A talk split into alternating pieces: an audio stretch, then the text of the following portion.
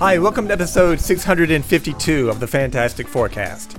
I'm Dave Elliott, and I'd like to announce that I'm joining the British Royal Family. Every week on the Fantastic Forecast, I'll be talking about a different issue of the Fantastic Four, starting with issue 1, and here I am. On this episode, it's Fantastic Four Volume 6, number 17, released in December 2019, last month. Point of Origin, Part 4, Secret Agenda, written by Dan Slott, art by Luciano Vecchio, Carlos Magno, Sean Izaxi, and Bob Quinn.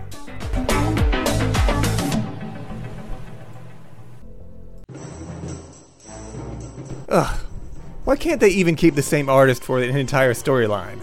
The artist is the most important person on a comic book. And this Fantastic Four run can't keep one for more than a few issues. It's very annoying. The issue begins with a flashback to a time period similar to that of Fantastic Four issue 1. On the planet Spire, we learn that Kayla, who would later become the superpowered character Sky, she was the one who was using the Great Eye to look for a soulmate, and it found her one on Earth. And somehow, this is how the Fantastic Four discovered the planet Spire and decided to make it their first mission to visit. Which, of course, was totally not the purpose of their first spaceflight in issue 1. The original mission was to beat the commies into space. I can understand why the mission had to change over the years, but this crap about wanting to visit the planet Spire. We're going way off base from what the original mission was. So Kayla feels responsible that the Fantastic Four know they're there, and are coming to destroy them. I have no idea why they're under the impression that the Fantastic Four plan to destroy them. This is a part of the story that makes no sense to me at all. I guess maybe their media has beaten this idea into them on a daily basis in order to get higher ratings, and now they're all crazed up about the Fantastic Four. The Overseer appears in the sky for the city folk to see, and he says, "There's good news. The Fantastic Four's rocket, which they were coming their way." How do they know where the FF were going, by the way? That rocket crashed, and they can all breathe a sigh of relief. After his message is over, back in the tower, some dude asked the Overseer what he's not telling everyone. He says that the people on that ship that crashed, they also got superpowers. He says they're all doomed. What a drama queen. These people are the worst. So this is when the Overseer hatches the idea of using cosmic rays to give the people of Spire superpowers too. One dude is like, "You wouldn't dare. We've reached a state of perfection." And he's worried about mutations, impurities. He thinks the whole idea is vile. Everyone else is like, "Oh, you're so scared." They all want to try the cosmic rays. Yummy, yummy cosmic rays. Next, we see that the skeptical guy from earlier, his name is Ai-Lin, and he's getting his cosmic ray treatment. He ends up getting the better end of the stick, getting his water powers and calling himself Elementa the Water Witch. Oh, they really are the perfect society, if a man can openly refer to himself as a witch. Oh, if only I could. Ai-Lin's friend, Crumb, who was gung-ho about this entire thing, he gets into the cosmic ray machine, and things don't turn out as well. He mutates into the big gray monster, King Scrum. This is bad news for Scrum's family, but good news for the local rugby team. Overseer is like, "Remove this creature." And Crumb is like, "Hey, I'm not a creature, I'm Crumb." Overseer says, "Well, you're a Scrum now." And he has Scrum chained up and lowered down into Lowtown. In the present, we see the Thing, King Scrum, and the other monsters climbing the steep walls that lead from Lowtown to Hightown. The monsters are worried about getting seen as they climb the walls together. Ben is like, "What's the worst they could do? Knock us down?" What a dumb question. The worst they could do is kill them. Above them, a big glowing eye appears and tells them, "I see you. Stop this right now. Return to Lowtown immediately. This is your final warning." And so the monsters, they stop and they turn around. Yeah, right. Of course not. They keep going, and Ben gives a motivational speech about how the high and mighty types are always trying to keep the other guys down to rock bottom. They keep climbing, and Ben finally busts through a wall. A woman screams, and he says, "Sorry to intrude, Granny. You might want to put a robe on or something." Okay, so wait a minute. He's just busting through a wall of some old woman's house and ogling her naked body. That's gotta be some form of sexual harassment. Ben should really be dragged on Twitter for this. Back in Hightown, the two solar-powered lesbians are trying to find Reed and Sue, who are invisible. The big floating eye of the overseer says that he knows where Reed and Sue are going, to the Hall of Heroes. The solar ladies say they're going there too, but the overseer tells them to go deal with the monsters of Lowtown instead. He has other people he can send to the Hall of Heroes. Reed and Sue hear this, and they decide to go to the Hall of Heroes. Wait, why? Don't they want to avoid the Hall of Heroes? Johnny and Sky are flying around, and Johnny says, "My family's in trouble. What are you guys doing to them, Sky?" Sky says the Unparalleled have no beef with the Fantastic Four, so she doesn't know. And then she gets smacked in the face by a big, giant, stretchy fist. And now, I bet she has a beef with the Fantastic Four. Johnny catches her and asks Reed and Sue why they did that. Reed and Sue say that she's a member of the Unparalleled and they're out to get them. Johnny tells Reed and Sue, "Yeah, but Sky here also happens to be my soulmate." Understandably, Reed and Sue are taken aback. Sue is like, "You've only been here for one day. How did you meet your soulmate?" Johnny points out that the soul bindings on Reed and Sue, they've been deemed each other's soulmates. Reed doesn't want to talk about this shit, and I don't want to hear it. Reed wants to know where the Hall of Heroes is, and Johnny says he was just there, and he can lead them back. Reed and Sue get directions, and they start to head off, but Johnny stays behind with Sky. Sue says, "This is just like with Crystal." Yeah, or any other woman that Johnny has instantly fallen in love with. Next, Sky gets called out by the overseer to deal with the monster problem. A problem they created. She asks Johnny to help her, and he says he needs to rejoin his teammates. But when she starts to fly off, Johnny rethinks the idea. It's kind of like he wants to go to the stadium, you know, and get all up in that Sky box. He's like, "Wait!" So the monsters have just crawled up from the sewers, and they stink. Ben says he used to crawl through the sewers all the time back in the day when he was feeling ugly and out of place. Plus, you know, back in the 1960s, the sewers were a prime cruising location. So 4 members of the Unparalleled show up, spouting off some nonsense to the monsters about obeying the rules. You know, I have a good rule for these assholes. Don't turn your people into monsters. Someone hits Ben over and says, "Foul creature, I can smell your stench from here." Wait, are they quoting Star Wars? So the water guy, Elementa, is mocking King Scrum. He's like, "Why did you crawl out of that hole? Don't tell me you were scared." Scrum says he hasn't changed. Elementa is still an annoying little twerp. Ben is fighting the guy who can turn his arms into swords and shields. He asked if he would go down to Lowtown if he were deemed a freak. The guy replies that he would, for the benefit of Spire. He wouldn't say that if he knew how ugly the chicks are down there. One of the two solar lesbians, I'm too lazy to keep track of their names. They're named after 2 sons, I don't know. One of them just noticed that Elementa called Scrum by his real name, which is Crumson. I'm not sure what that means. Why is that important? Citadel and Belter are hanging out at the Hall of Heroes at the request of the Overseer, who has ordered them to kill Reed and Sue when they arrive. Belter is like, "Strange, he's never asked us to kill before." But when Reed and Sue arrive, Belter seems eager to do it. She tosses a bunch of rocks at Sue and Reed. You know, I think she controls asteroids. It's like she has her own little asteroid belt. All these rocks crumble up around Sue and Reed, so even though they're invisible, they can be seen. Reed says He's not there to ruin their perfect society. They already did that to themselves. Citadel calls Reed a liar. You know, from Citadel's point of view, where he is a hotshot, glamorous superhero, yeah, society seems pretty great. Reed wraps the Citadel up in his stretchy arms, while Sue scoops up all these rocks with a force field and starts tossing them back at Belter. So they leave Citadel and Belter behind and break into the Hall of Heroes. They have a little banter about Johnny's soulmate. Reed says that, knowing how Johnny works, he's probably married by now, and Sue suggests that he might even be divorced by now.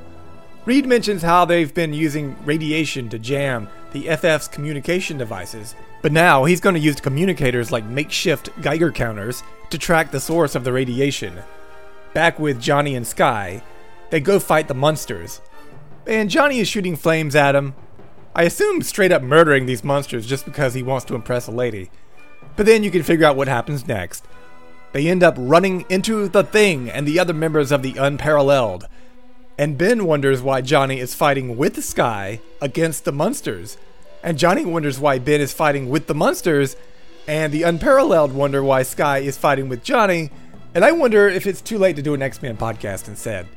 And then a holographic image of the Overseer appears. And he tells Sky she must choose. Choose the people of Spire or choose Johnny Storm. This guy is a real dick. Did he not notice that Johnny was fighting to help the Overseer and his elitist friends? Sky really doesn't want to renounce her soulmate, but Overseer implores her to do so and to help defeat the Fantastic Four. Reed shows up and screams out that the Overseer is a liar. Reed says that the Overseer has been collecting the cosmic rays from 50 light years away, and he's learned how to modify and amplify them. "Richards, don't do this," Overseer says. "Dan Slott, don't do this," I say. The issue ends with Reed making a big revelation. Turns out, there was nothing wrong with the shields of their rocket, but the cosmic rays that hit the Fantastic Four's rocket were amplified and directed at the rocket by the Overseer. Reed shouts out, "He created the Fantastic Four!" Oh, nice try, Dan Slott. But your shitty idea ain't making it into some Fantastic Four movie, that's for sure. I know that's what you're hoping for, but it's not gonna happen. No Marvel studio money for you. Shitty idea. So that is the end of the issue. You know, one thing I liked about the issue was putting Ben and Johnny on different sides of this planetary conflict. That was a good idea, but it went nowhere. So that was one thing I didn't like about the issue. The second thing I disliked about this issue, the big revelation at the end. I'm not a big fan of retcons, especially when it involves the origin of the characters. Does Dan Slott really think that from now until the end of time, the Overseer of Planet Spire would be mentioned whenever there's a flashback or caption or any other kind of recap of the Fantastic Four's origin? That's taking a simple origin and making it way too complicated. Once there was a similar revelation in the 1980s that Reed planned a failed mission on purpose so they could gain powers, which an issue or two later turned out not to be true. Maybe that's the case here, and that by the end of the story we'll learn that the information Reed obtained was not correct. And if not, this is a retcon that will most likely be retconned away, probably by the next writer of this book. It really is a pointless and stupid revelation. What a crappy issue. On a scale of 1 to 4, I give it a 1.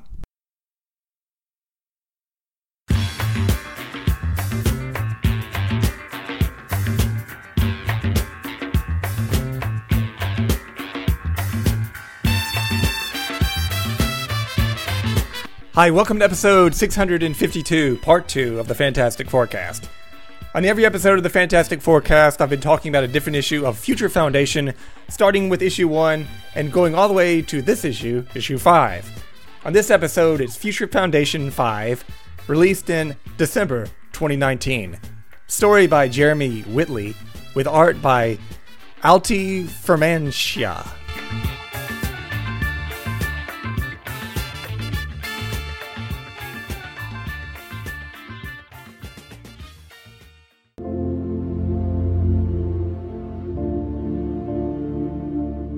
So we pick up on the damaged Future Foundation ship. The The gravity seems to have gone out and everyone is floating around, including Lyja the Skrull. Although it seems we don't get a reaction from the team about this Lyja posing as Yondu revelation. Until Alex notices and says, I'm going to come back to that later.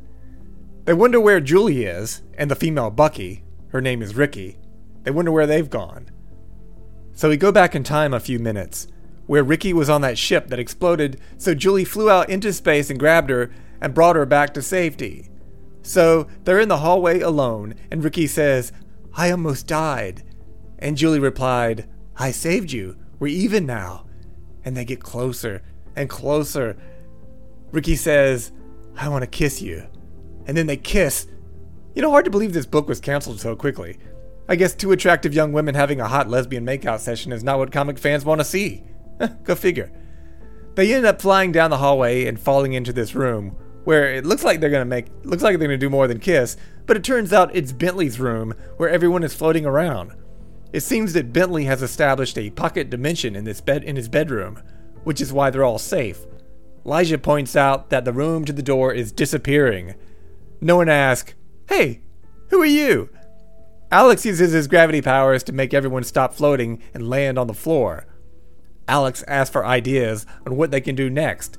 Someone suggests Dragon Man teleport them out to safety to get help. But Anomi points out that Dragon Man probably won't be able to get back in now that the ship is gone. Alex turns to Lyja and finally asks what the deal is with her. And speaking of complicated origin stories, Lyja has to spend a page explaining who she is. All the stuff with her posing as Alicia, marrying Johnny Storm, getting killed, getting resurrected, etc. And then it runs into a second page with the story of Onslaught happening and Lyja posing as Laura Green and eventually posing as Yondu, a space pirate that afforded her an easy opportunity to move around the universe. So that two-page recap of who Lyja the Skrull is comes to an end. And I think that's it. Really, no reason for Lyja to be in this story at all. Was she supposed to become a member of the team? Anomi drags Bentley off to go find somewhere to get out of this pocket universe. Alex turns and says, okay, Julie, and Julie's girlfriend, what do you got? Ricky doesn't like being called Julie's girlfriend. If you were an alien learning about Earth from reading these FF comics, you would think that's the way it works. Everyone is instant soulmates. Ricky tells everyone that she touched one of Molecule Man's balls, which for a lesbian can be a very traumatic experience. Actually, it was one of those balls with like part of Molecule Man in it or something like that. She says that after touching it, she got a very weird stuff in her head. She could see every piece of the Molecule Man in other dimensions and where they are. Alex says that's great. She can help find them. And she says that the bad guy who blew up the ship is the Maker. I just looked up the Maker. He's an evil version of Reed Richards from the Ultimate Universe. You certainly can't accuse Jeremy Whitley of not knowing his FF history. He's got Lyja the Skrull, Bucky from Heroes Reborn, a bad guy from the Ultimate Universe. By the end of this issue, I would not be surprised to see Machismo the Nuclear Man or the Twisted Sisters. Ricky says that a different version of the Maker was included in all the different universes, but share the same mind. Alex asks, why would Franklin do that? And Ricky's like, Franklin, wait? She remembers Franklin as the boy who created her universe, her first universe. That was the Heroes Reborn world. Ricky is like, he created me, the first me. And if he created all the universes, I guess he created all the me's. Why would he create me? Hey, there's only 9 pages left. No time for anyone to have an existential crisis. And then, I don't even want to talk about this scene. But Artie and Leech come over and they tell Ricky why Franklin created her. Leech says that she was made to be a friend to Artie and Leech. Yeah, so Franklin made a female version of Bucky Barnes because their favorite superhero is a woman, Invisible Woman. So he made this female character to be a friend of Artie and Leech. Okay, that's an even crazier revelation than the one at the end of this episode's issue of the Fantastic Four.